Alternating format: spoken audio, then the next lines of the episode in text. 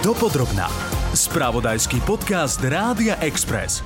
Z podcastového štúdia zdraví Sonia Juriková.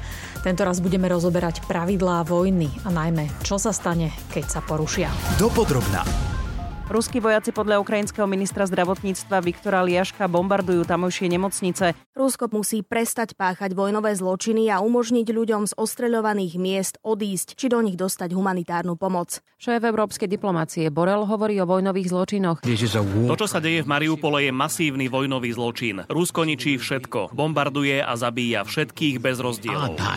Ukrajina včera obvinila Rusko z toho, že odvádza 100 tisíce ukrajinských civilistov zo zničených miest do Ruska, kde môžu byť držaní ako zajatci. 5 základných pravidiel vojny je vojenská nutnosť, proporčnosť, rozlišovanie medzi vojakmi a civilistami, česť a ľudskosť.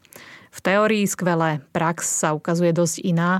Sú teda pravidlá vojny vlastne staromódny prežitok? Spýtala som sa generálneho riaditeľa sekcie legislatívy a práva na ministerstve obrany a zároveň podpredsedu výboru pre humanitárne právo na ministerstve zahraničných vecí Daniela Bednára.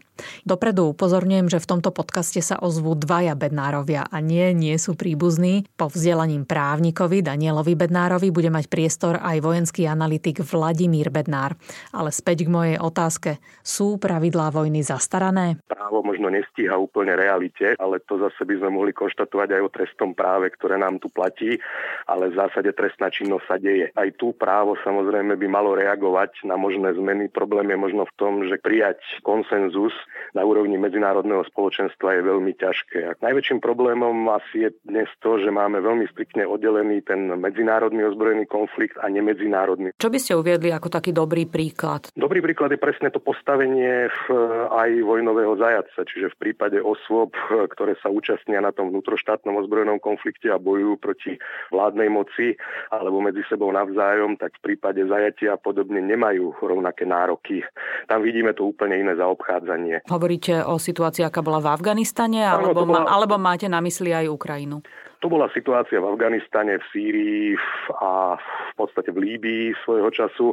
Ukrajina je práve po dlhej dobe príkladom klasického medzištátneho ozbrojeného konfliktu, kde nedochádzalo k sebaobrane, ale jednoznačne k agresívnej útočnej vojne a Ukrajina, ktorá sa bráni, takže tá legálne tú silu používa.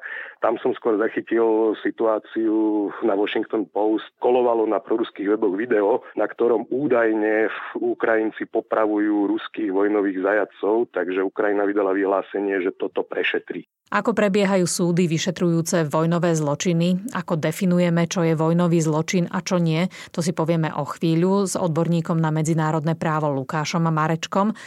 Pripomeňme si však ešte predtým, čím sa vlastne riadime, keď je reč o pravidlách vojny. Pretože je dôležité povedať, že útočná vojna je medzinárodným právom od podstaty zakázaná. Opäť právny expert Daniel Bednár. To znamená, že od roku 1928, keď nám platí tzv. Briand-Kellogov pakt, ktorý túto vojnu vylúčil ako prostriedok riešenia sporov. To ale neznamená, že teda vojny nevznikajú a v situácii, ak aj dôjde k tomu, že nelegálne niekto tú silu použije, tak je viazaný rovnako pravidlami. Dnes v najdôležitejších dokumentoch štyroch e, ženevských dohovoroch o ochrane obetí ozbrojených konfliktov z roku 1949 a ich dvoch dodatkových protokolov z roku 1977. Krátke doplnenie. Štyri vyše 70-ročné ženevské dohovory hovoria o ochrane zranených a chorých vojakov na súši, v prípade námorníkov aj o ochrane stroskotancov, tretí dohovor sa týka vojenských zajacov a štvrtý,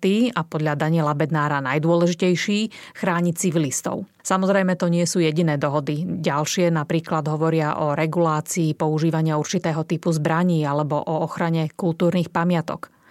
Čo mi však v histórii dohôd o pravidlách vojny príde zaujímavé, je, že základy humanitárneho práva nestoja na pleciach nejakého vojenského generála alebo štátnika, ale spisovateľa, švajčiara Žána Henriho Dunanta, ktorý sa ako zdravotník v polovici 19. storočia zúčastnil krvavej bitky pri Solferine. Mimochodom išlo o poslednú veľkú bitku v histórii Európy, v ktorej rakúskych vojakov na jednej strane a francúzskych a sardínskych na druhej priamo na vojnovom poli riadili samotní panovníci. Bojovalo tam vtedy 300 tisíc vojakov, bol to krvák s množstvom ranených a umierajúcich a Henri Dunant sa držal zdravotníckého hesla Tutti Fratelli, všetci sme bratia. Napísal o tom knihu a spustil proces, ktorý viedol k vytvoreniu Červeného kríža a prvého ženevského dohovoru. Do ktorého potom koncom 19. storočia vstúpilo tzv. Hákske právo z iniciatívy vtedajšieho ruského cára. Boli zvolané dve mierové konferencie do Hágu, kde sa vtedajšie medzinárodné spoločenstvo dohodlo na istých pravidlách vedenia boja. Potom pod vplyvom aj následkov druhej svetovej vojny medzinárodné spoločenstvo už po vzniku aj OSN prehodnotilo tieto pravidlá, čo viedlo k, teda k prijatiu tých štyroch základných ženevských dohovorov. V týchto dňoch sa pripomína najmä to pravidlo neutočiť na nemocnice alebo zabezpečiť civilistom únik. Je tam však ale výnimka, ak sa to zariadenie, napríklad tá nemocnica, používa ako zásterka na aktivity, ktoré sú teda v rozpore s pravidlami, tak v tom prípade sa stáva aj z nemocnice legitímny cieľ. Každopádne tam treba mať jednoznačne preukázané, že to zdravotnícke zariadenie sa napríklad používa ako skladisko zbraní vydať varovanie, že nech s tým tá dotyčná strana prestane a až v situácii, keď to teda nie je možné, tak až vtedy považovať aj takúto ustanovizem za legitímny cieľ. Keď ste hovorili, že keď niekto má podozrenie, tak najprv by mal vydať varovanie. Ano. A to mi tak napadlo, že týchto ako na našich moderných dejinách už sa tie vojny zriedka kedy vyhlasujú oficiálnym vyhlásením vojny. Čím to je? Historicky sa vychádzalo z toho, že vojna v podstate bol spôsob riešenia politiky, ktorý sa nemal týkať všetkých, čiže týkalo sa to panovníka, tých ozbrojených síl a podobne a nemalo nejak zasahovať civilné obyvateľstvo. A dnes aj ten moment prekvapenia je dôležitý. To ale právne nemení nič na skutočnosti, že teda ten konflikt prebieha, čiže faktický stav je taký, že ozbrojený konflikt nastal a nie je jeho vyhlásenie podmienkou aby sa teda aplikovalo právo zbrojného konfliktu. Dopodrobná. Medzinárodný trestný súd v Hágu otvoril vyšetrovanie možných vojnových zločinov proti ľudskosti na Ukrajine, ku ktorým malo dôjsť od roku 2013. Vyšetrovanie Hákského súdu sa zaoberá aj nedávnou ruskou inváziou. Žiada to 39 krajín, vrátane nás. Rusko súd ignoruje. Je to paradox, keďže práve v tomto holandskom meste kedysi ruský cár Mikuláš II inicioval dve medzinárodné mierové konferencie, ktoré deklarovali pravidlá vedenia vojny.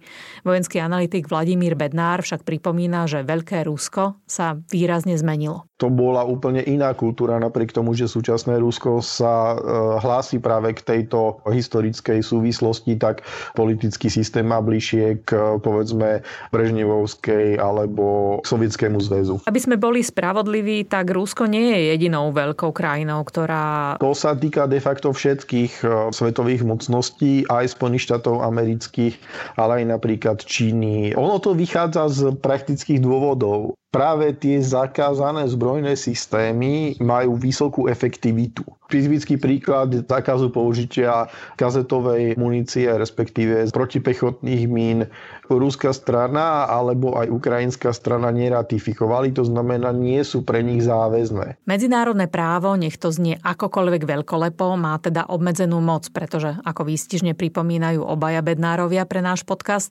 na rozdiel od vnútroštátneho nevytvára centrum moci.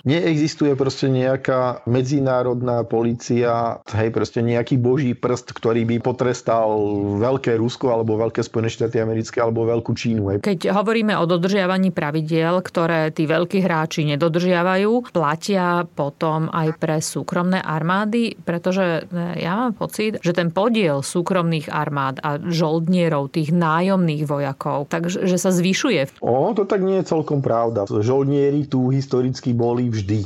Lena to využitie tých žoldnierských síl slúži primárne v takom prípade, keď vy sa potrebujete nehlásiť k tomu konfliktu.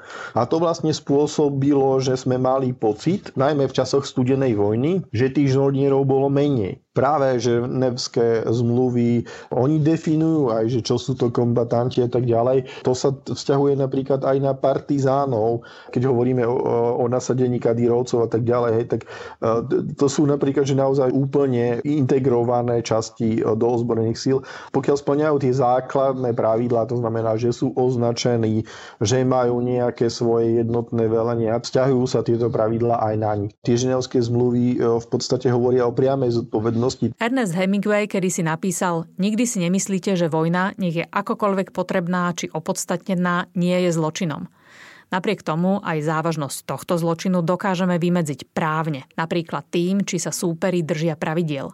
Ako vyzerajú sa Lukáša Marečka z právnickej fakulty Univerzity Komenského, spýtal Martin Čavajda. Čo sa týka tých konkrétnych príkladov, tak k porušeniu ženovských dohovorov a ich protokolov došlo napríklad aj v rámci bývalej Juhoslávie. To je možno taký známejší prípad, ktorý sa dostal teda aj na medzinárodnú úroveň. Bol zriadený teda aj osobitný trestný tribunál, v ktorom boli stíhané osoby okrem iného aj za páchanie vojnových zločinov. Kto pri takomto porušení posudzuje, či neboli dohody a pravidlá dodržané? No posudzovanie je vždy v rukách sudcu a tým sudcom môže byť buď sudca medzinárodného súdneho orgánu, ako bol vtedy Medzinárodný trestný tribunál pre bývalú Jugosláviu, ale môže to byť aj sudca vnútroštátneho súdu. Pokojne aj slovenský sudca. Platí tu teda tzv. princíp univerzálnej trestnosti, teda vojnový zločin, ak je spáchaný, tak je trestný na celom svete a ktorýkoľvek súd, aj slovenský súd, keby sa dostal do dispozície slovenských orgánov, tak slovenský súd môže viesť trestné stíhanie voči vojnovému zločincovi.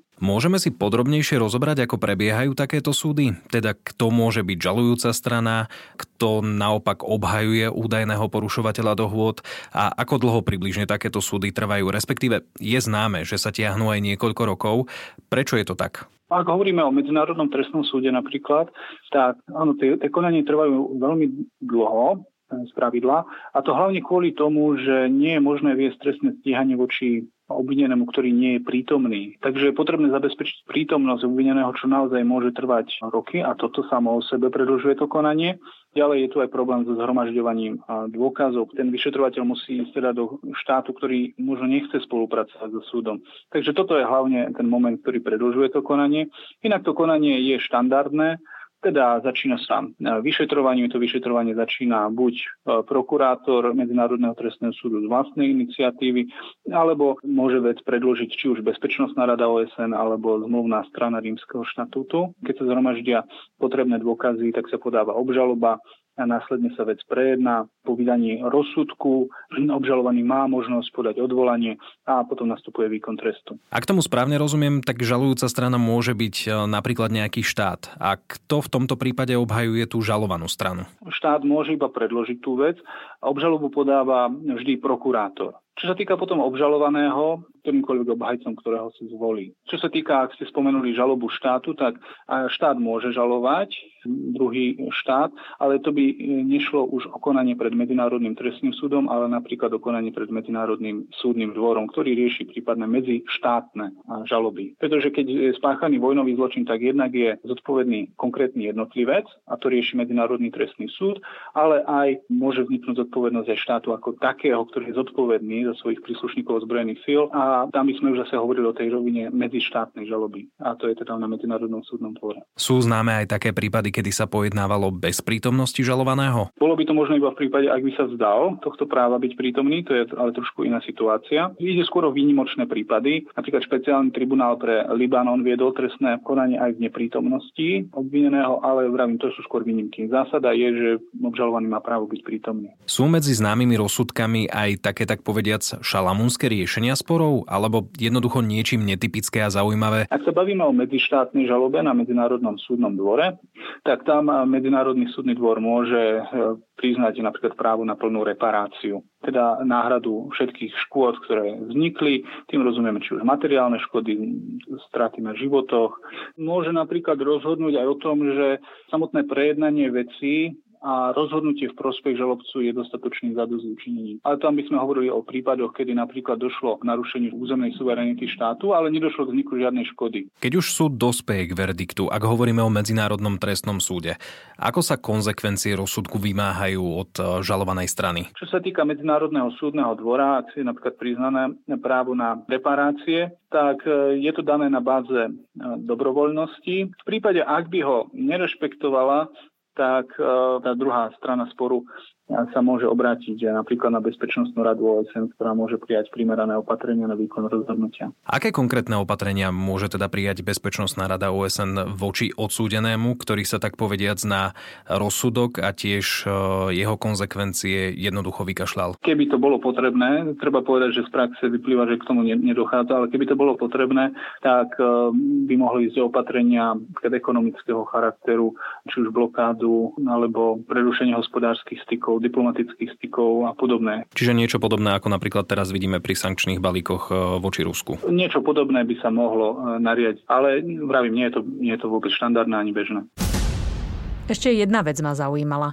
Akú najpravdepodobnejšiu koncovku vojny na Ukrajine predpokladáte? Vojenský analytik Vladimír Bednár vraj patrí do tábora optimistov, podľa ktorých k vojenskému víťazstvu má bližšie Ukrajina. Ale napriek tomu... Naozaj, že pri pre Ukrajinu de facto najlepších výhľadkách nemôžno očakávať, že Ukrajina obnoví územnú celistvosť nad celým svojim územím. Najväčšou pravdepodobnosťou tento konflikt skončí v nejakej podobe zamrznutého konfliktu, toho, čo sme videli v predchádzajúcich 8 rokoch na Donbase ale že nezamrzne v krátkom čase, pretože obidve strany v tejto chvíli nevyčerpali svoje možnosti, respektíve svoje sily. A teda prečo som optimistický, čo sa týka ukrajinskej strany, pretože už sme svedkami toho, že ruská strana de facto hľadá únik, mení tú retoriku, upravuje tie svoje ciele tak, aby odpovedali viacej realite to znamená, ako keby si hľadá nejaké východisko z tohto neželaného stavu. Ako si zachovať tvár, čo je v prípade takejto veľkej krajiny a silného lídra asi veľmi dôležité. Mali by podľa vás aj európsky, respektíve svetoví lídry naskočiť na tento vlak, nájsť nejaký spôsob, ako mu aspoň s trochou cti umožniť ústup? Si predstavme scenár, že by v nasledujúcich mesiacoch ukrajinská strana proste postupovala a čo by napríklad nasledovalo potom, keby narazila na hranice Krímu. Rusko vníma Krym ako súčasť svojho územia. Vtedy by do, napríklad došlo k výrazne zvýšeniu rizika použitia jadrových zbraní, pretože ruská vojenská doktrína de facto hovorí o tom, že e, Rusko má právo použiť jadrové zbranie a v prípade ohrozenia územnej celistvosti toto si ale je vedomá aj ukrajinská strana. Niektoré hranice sa proste tej ukrajinskej strane budú veľmi ťažko prekračovať. Pán Bednár, čo si myslíte o pravidlách vojny tak, ako platia a tak, ako sa porušujú dnes? Sú zastarané? Sú staromódne? Ja si hlavne myslím, že akýkoľvek vojenský konflikt, tak je to zlíhaním Veľkí filozofovia vojny, ako napríklad majster Sun z Číny, už pred 2700 rokmi povedal, že hlavnou úlohou proste ozbrojených síl je predchádzať tým konfliktom. Ako to nakoniec dopadne, ukážu nasledujúce dni. Na teraz vieme, že na vyjednávaniach v Istambule Ukrajina navrhla cestu k neutralite a Rusko obmedzenie vojenských aktivít v okolí Kieva a Černihivu. Kremeľ na teraz nevidí dôvod na použitie jadrových zbraní a toto vyhlásenie je od minulého týždňa posun. Tému budeme dopodrobne sledovať. Do tejto časti prispeli Martin Čavajda a Sonia Juriková. Počúvali ste podcast Dopodrobna, ktorý pre vás pripravil spravodajský tým Rádia Express. Ďalšie epizódy nájdete na Podmaze a vo všetkých podcastových aplikáciách.